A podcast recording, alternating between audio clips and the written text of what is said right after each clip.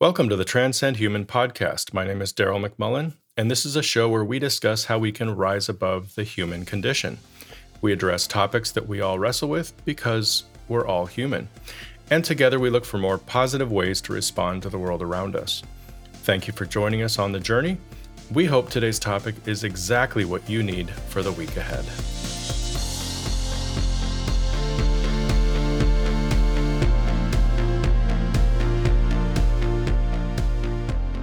Good morning, everybody, and welcome back to the program. Glad to be with you today.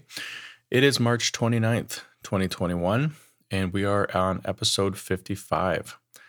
Like I said, good to have you here. Um, so, we haven't done a COVID update in a while. Um, I feel like it's just kind of slowly going away. I mean, I know that there are places in the country, and I know there are places around the world, like uh, I think Sao Paulo, Brazil, right now is um, having an incredibly difficult time. Um, but for the most part, you know, I think it's it's one of those things where they're slowly removing restrictions. We're moving from tiers, you know, more restrictive tiers into less restrictive tiers. So here in Southern California, um, where we have been restrictive for most of the 12 to, to 16, I don't know how many months it's been now, um, but we've really been uh, lockdown. Those of you who are around the country, you know, California and New York probably kind of took the lead in that, and California may even be at the top in terms of restrictions. Um, but we are coming out of it slowly but surely. Uh, we moved from the purple tier, which is the most restrictive, into the red tier. And now, this week or next week, it looks like we'll be able to move into the orange. Don't exactly know what that means. Um, but I know that we are slowly moving back indoors. Uh, I think a percentage of occupancy can happen now indoors. Uh, we started high school sports again. Thank goodness. Uh, Tyler's been able to get back into football and volleyball and play a few games. Um, so, yeah, it's slowly working its way back into normal life. But I don't know about you, wherever you're at. Um, I hope that things are are going well and that things are progressing. Um, if that means that the vaccine is rolling out and people are taking it and it's leading to herd immunity, then that's great. Uh, whatever we can do to get rid of this thing um, and the massive impact it's going to have had on our society. At any rate, um, let's do a little bit of housekeeping. Uh, we are still going strong with our 50th episode challenge, although we only have three days left. So, one final time, here's how it works. Um, we're asking if you are willing to write us a review on Apple Podcasts. We will give you free coffee. Uh, again, I'll put the link in the show notes to make it easy. Uh, the point here is us partnering together to make this show a success and to make sure that you are caffeinated. It's a win win for sure. Uh, just a reminder if you do leave us a review, please reach out to info at transcendhuman.com just to let us know um, that a review was left, and that way we can get you uh, a coffee gift card. And that's it. Um, thanks for all of you who have played along so far. Um, super helpful as we try to grow this together. All right, minute of transparency for today. I'm just going to call it finding my sweet spot. So I'm sure you've all heard the f- phrase find your sweet spot or find the sweet spot. I'm sure it's used in many, many ways, but for me growing up, it had to do with sports, two in particular uh, baseball and tennis. So as a young person learning to play the game of baseball, uh, I still remember my coach telling me about the sweet spot on a bat. So it was somewhere in the middle of the bat, but closer to the end. Uh, let's just say two thirds to three quarters away down the bat. And if you hit a ball too close to your hands, or if you hit it too far out to the end of the bat, uh, you felt the serious vibration or ringing in your hands, and the baseball would leave the bat with limited velocity. And if it was a wooden bat, there was a good chance that it was going to break. But when you hit the fastball right in the sweet spot, your hands don't feel a thing, and the ball just jumps off the bat with the optimal speed and velocity. And it's similar in tennis, right? So you have a tennis racket and there's a sweet spot on that racket. Uh, it's it's somewhere directly in the middle of the racket, but it extends downward, kind of toward your hands. Uh, it's a small oval shape, and it's really where you want to hit the ball as much as possible. Now, if you don't, the ball leaves the racket with less than optimal speed and power. And again, your hands take a beating as you tend to feel the vibration that goes through the handle of your racket. But when the ball lands directly in the sweet spot of the racket, your hands feel nothing. The tennis ball just leaves the racket with fast speed and power, and you know you've hit it in the right place. But at this point, I'm not really interested in baseball or tennis anymore. I just love the illustration because this concept, the concept of the sweet spot, applies to all of us because we each have a sweet spot. And this spot is something that we need to find in order to understand how to have optimal impact on our world. So, traditionally, we figure this out in high school or college, right? We get a degree and we assume that that's our sweet spot. You know, we may even have people telling us, man, you are great. You are so good at what you do. Uh, you must be in your sweet spot. Uh, but at the end of the day, only you know if you've truly found your sweet spot. Uh, you could be in the right job, you could be killing it, you could be, you know, having people praise your work, but still feel empty inside. For me, it took over 40 years to figure that out. But today, I'm pretty confident that I've found my sweet spot when I'm writing and recording content for Transcend Human. How do I know? Well, because it just feels right. There is no vibration, and the words just flow out of me with little to no resistance. You know, it's not a chore. Like it's not something I feel like I have to do. It's not my job. It's not something that I I have to do to survive, right? It's something I get to do. It's something I want to do, and it's something I love doing. Now, the interesting thing is this there were two other roads that I could have gone down. Both would have been very similar, and each would have kind of utilized what I now know to be my sweet spot. But each of these roads had a downfall, one that would have disrupted the way the ball came off the bat or the racket. Road number one become a pastor. Seriously? Yeah, seriously. I was actually considering this back in, I think, 1996, before enrolling in the MSW program. Uh, I entertained the idea of getting a master's in biblical studies. My desire was to write at the time, and I figured it was, you know, a more academic route than the traditional MDiv, which is what all the pastors were taking. And I figured if the writing thing didn't work out, I could always just fall back on being a pastor. Road number two become a clinician. Now, this is the road that I actually did go down. I eventually decided on the MSW, I earned the degree, and I started working as a clinician in the mental health field. This lasted for about seven years, and I was done. I left the field for good and I haven't looked back. So, why is it that these two expressions of my sweet spot didn't work out?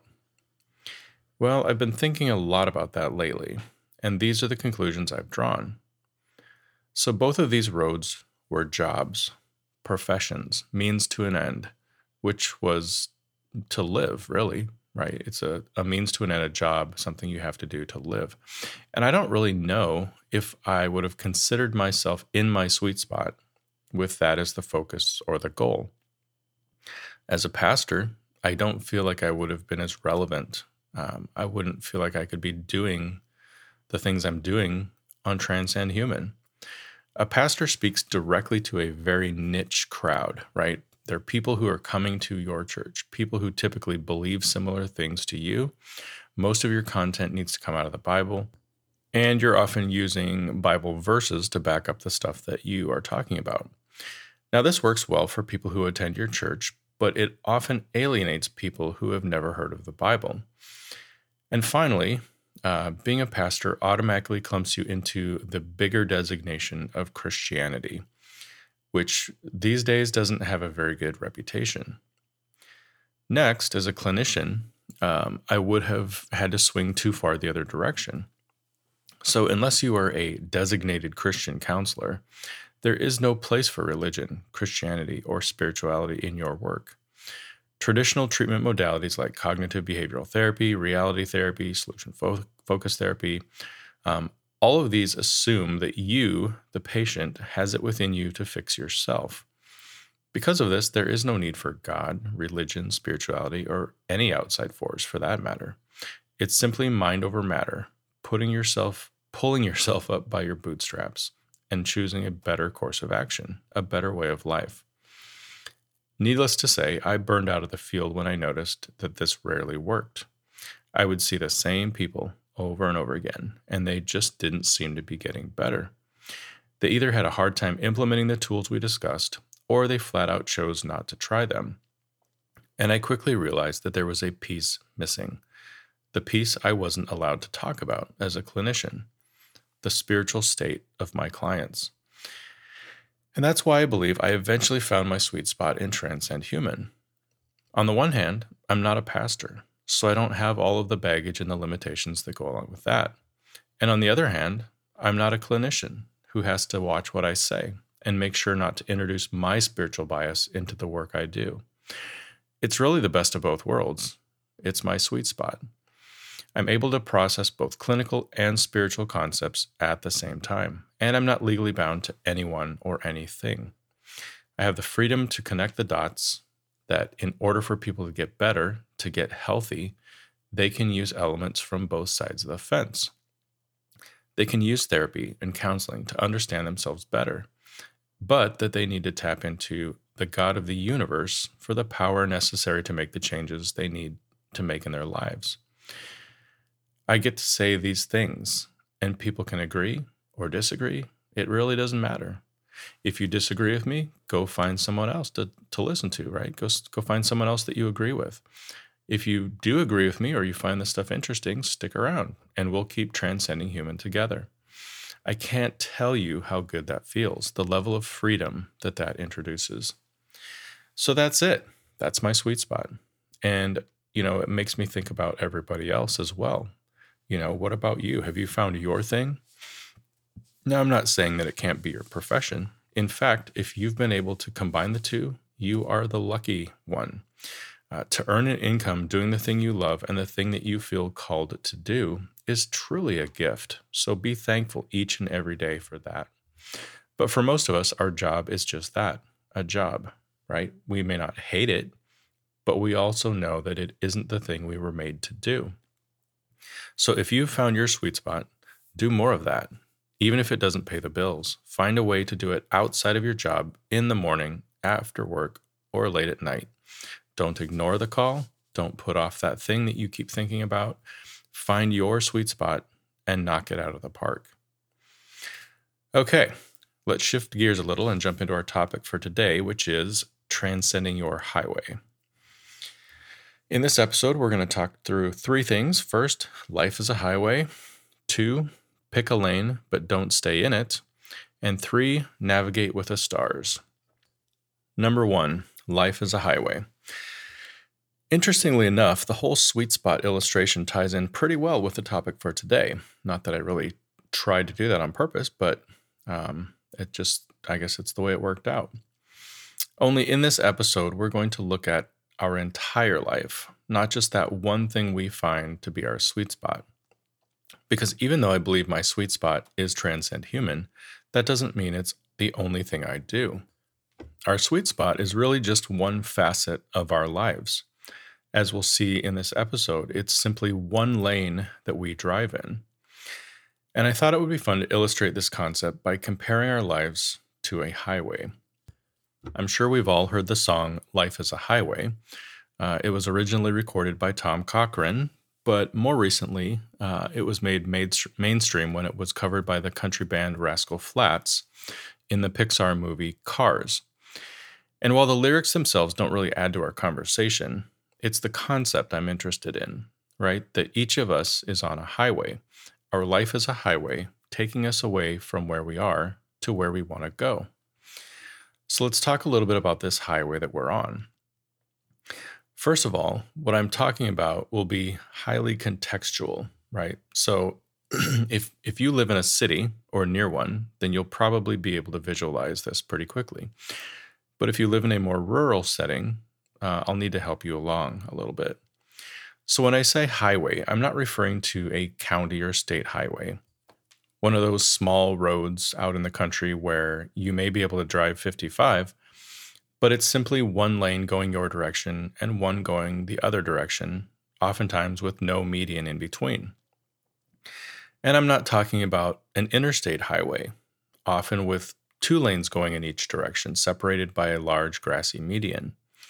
No, I'm talking about the mega highways in our country and around the world. Highways in New York, Houston, Atlanta, Baltimore, and yes, right here in Southern California. Each of these highways has at least 14 lanes. That's seven going in each direction. These are the highways I'm talking about, and if you haven't experienced one, you don't know what you're missing. I encourage you to get out there and live a little. For the purposes of this episode, I'm going to use the good old 405 as my example. So, the 405, as we call it, is a bypass built to lessen the traffic on what we call the 5, the main freeway that stretches from Mexico to Canada through the Pacific Coast states. The 405 stretches from Irvine through Los Angeles to San Fernando, where it dumps back into the 5. It's a freeway that we take on a regular basis. And at any point, it can be wide open with people moving at 80 miles an hour, or it can be a parking lot, depending on the time of day and where you're at. But the main reason I'm focusing on the 405 as an illustration for our lives is the number of lanes. Because, like the 405, our lives are made up of many different lanes. And it's important to understand each lane and have a plan as to how we will utilize it. On the 405, at its widest point, you probably have the following lanes.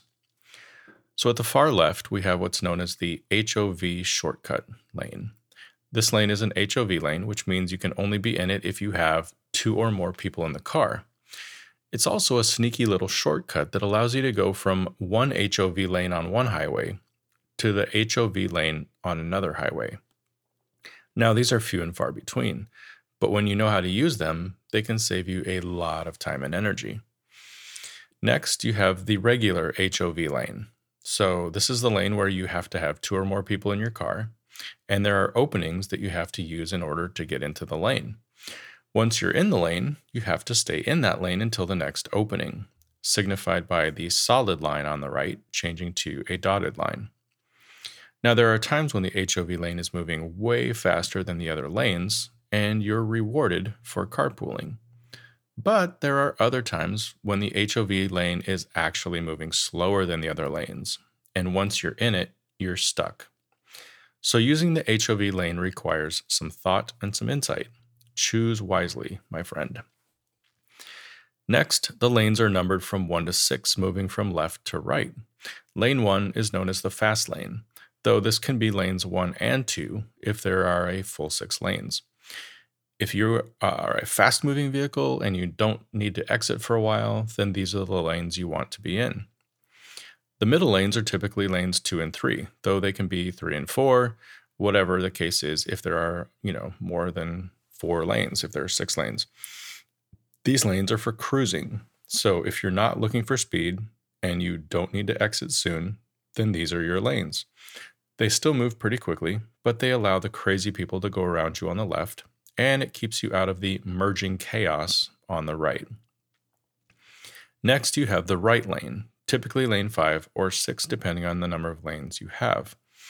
This is the lane farthest to the right, but does not require you to exit. On the nice section of the 405, this lane allows you to do two things.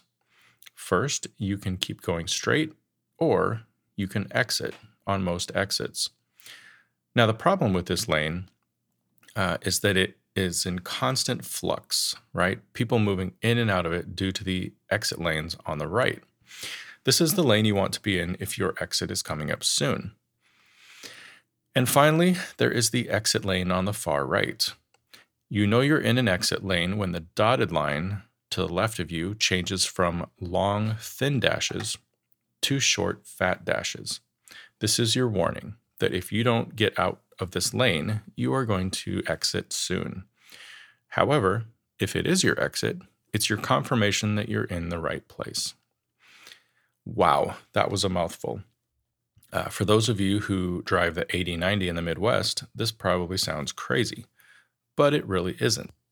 Simply drive it for a week or so, and you'll get the hang of it pretty quick. So let's make the connection.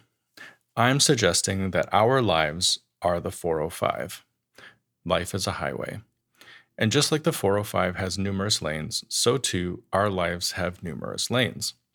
Each lane represents a unique part of our existence or our daily functioning. We don't all have the same lanes, but we all have a set of lanes that we use to navigate. And here are just a few of the lanes that we may experience.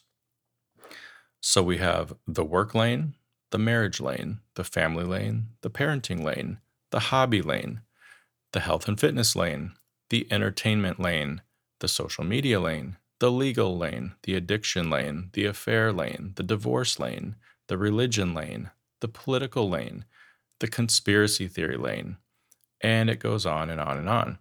As you can tell, there are hundreds of lanes, which translates into thousands, if not millions, of different combinations of lanes. Yes, we're all on the same highway, just traveling using a different combination of lanes. Number two, pick a lane, but don't stay in it. Another interesting piece of this illustration is the fact that you can't just pick a lane and stay in it for your entire journey.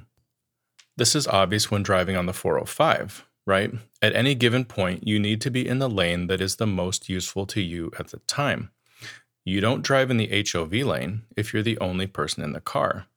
You don't stay in lane 1 if you need to exit in 0.5 miles. You don't set up shop in lane 5 if you're going to be on the 405 for 30 miles. You change lanes based on who is in the car with you and what your next move is. Similarly, in life, you can't spend all of your time in one lane. If you spend all your time in the work lane, you're a what? A workaholic. If you spend too much time in the entertainment lane, you fail to be productive. If you spend too much time in the addiction lane, you're likely to miss important lane changes when they are needed. So, just like navigating the 405, we must learn to navigate our life lanes in a similar way. For example, be in the right lane at the right time. If you're at work, be in the work lane. If you're at home with a family, be in the family or the parenting lane. If it's date night, be in the marriage lane. You get the point. Focus on the thing you need to focus on. This is why we all laugh when we see a family at a restaurant and all of them are sitting around the table on their devices, not talking to each other. They are in the family lane, but each of them are straddling the dotted line with two wheels in the family lane and two wheels in another lane altogether. And this typically breeds disaster. Yes, this is usually when accidents happen. Number three, navigating with the stars. So finally, um, it isn't that important just to be in the right lane at the right time. It's also important to be driving correctly in the lane that you are in.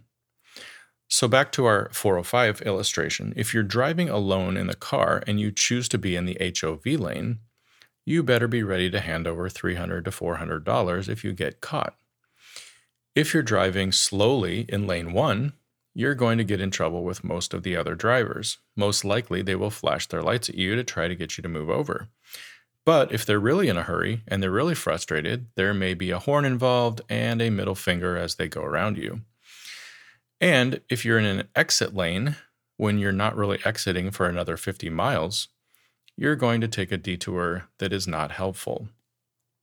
Similarly, in our lives, we need to take a hard look at each of the lanes we drive in. We need to understand the lane. We need to see that there are healthy and unhealthy ways to drive in that lane and we need to work on each lane if we hope to grow and mature, if we hope to transcend human, if you will, in each of those areas. Now, I think I mentioned that I started running again. Uh, I'm trying to do it three times a week Monday, Wednesday, and Friday. And in this crazy COVID work from home world, it's actually working. Uh, not only am I able to get up and get it done, but I'm also able to listen to my podcast again, which is something I was doing, you know, back before COVID when I was driving to work.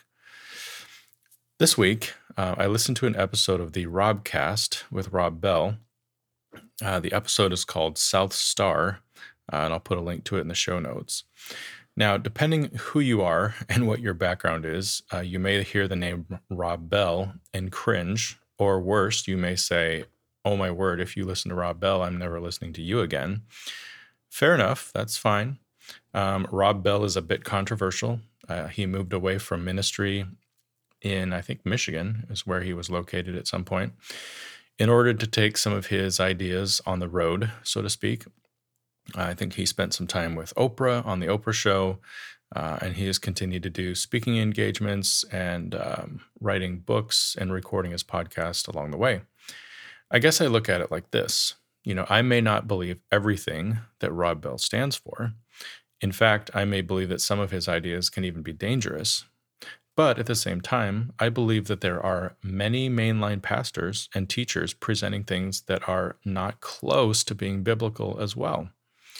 So if this is true, then I need to filter what I hear no matter where it comes from. And this is what allows me to listen to podcasts like the Robcast because I'm listening to it with an open mind and critical thinking, passing what is said through my filter of truth, which is the Bible. At any rate, I feel like Rob Bell and I are somewhat alike.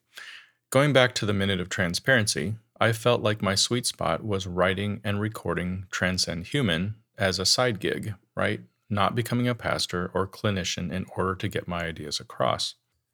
And from the outside looking in, Rob Bell did the exact same thing. At some point, he realized that being a pastor wasn't the right route for his message. It was causing too much division and chaos. So he moved away from that and created a platform where he could explore his ideas, right or wrong, and people are able to follow him on that platform or choose not to. Now, that I can appreciate. But, anyways, back to the podcast episode. So, Rob basically threw out an idea for how we learn or how we grow. Uh, his idea is that we can learn by following the North Star or what he calls South Stars. Both have the power to help you shape your life.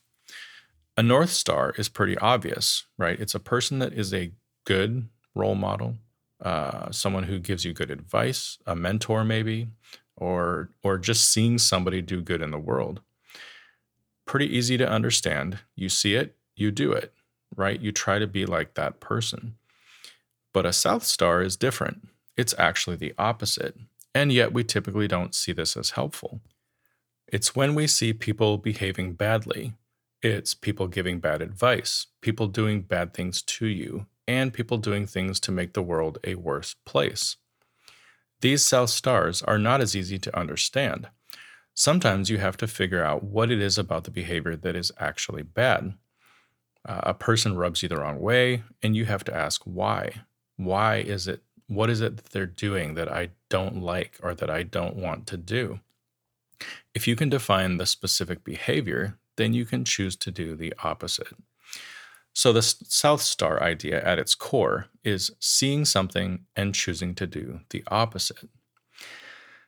So, back to our illustration life is a highway. How are you doing in each of your lanes?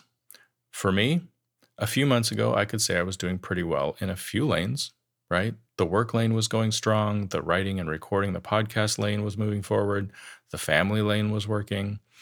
I mean, I was doing my part to help, you know, keep the kitchen clean, laundry done, keep the house vacuumed. But those are just a few of my lanes. What about the other ones? What about the healthy food lane? What about the exercise lane? What about the marriage lane? you know, these were lanes that I had either neglected on some level or forgot to drive in altogether. And Rob Bell's podcast episode hit me at just the right time. As I was asking myself how I was doing, he challenged me to look around, find a few North Star examples, and try to be more like them. And see the South Star examples for what they really are illustrations of the way not to go. So that's what I did, at least in the exercise lane, for example. I found a North Star in my wife, who exercises five times a week and makes it a priority. If she can do it, why can't I do it? And I see countless South Stars, people living sedentary lives just like I was, then wondering why they don't feel good half the time. And that was enough. That was the motivation I needed to, to get out of bed a little earlier and to force myself to go do it. I changed lanes and I started driving in the exercise lane a few times a week. Now, do I absolutely love running in the morning? No, heck no. It's a challenge every day to get out of bed and make it happen. But what I can tell you is that I feel better for the rest of the day. And my expectation is that a few months from now, it'll be even easier, and the benefits will start to compound themselves in other areas of my life. At least that's the hope. So let's land the plane. This week, ask yourself the following questions If your life is a highway, what lanes make up that highway? Two, are you spending too much time or too little time in one or more of your lanes? If so, what would it take to change that? What would it take to be in the right lane at the right time? And finally, can you identify some North Stars in your life to emulate? Or, equally as helpful, are there some South Stars that you can use to drive you in the opposite direction? And that's it, my friends. That's it for today. Thank you so much for being with us. I love that we get to spend this time together each week. Um, I hope that things are going well for you. Uh, until next time, have a great week. Keep switching lanes and keep transcending human.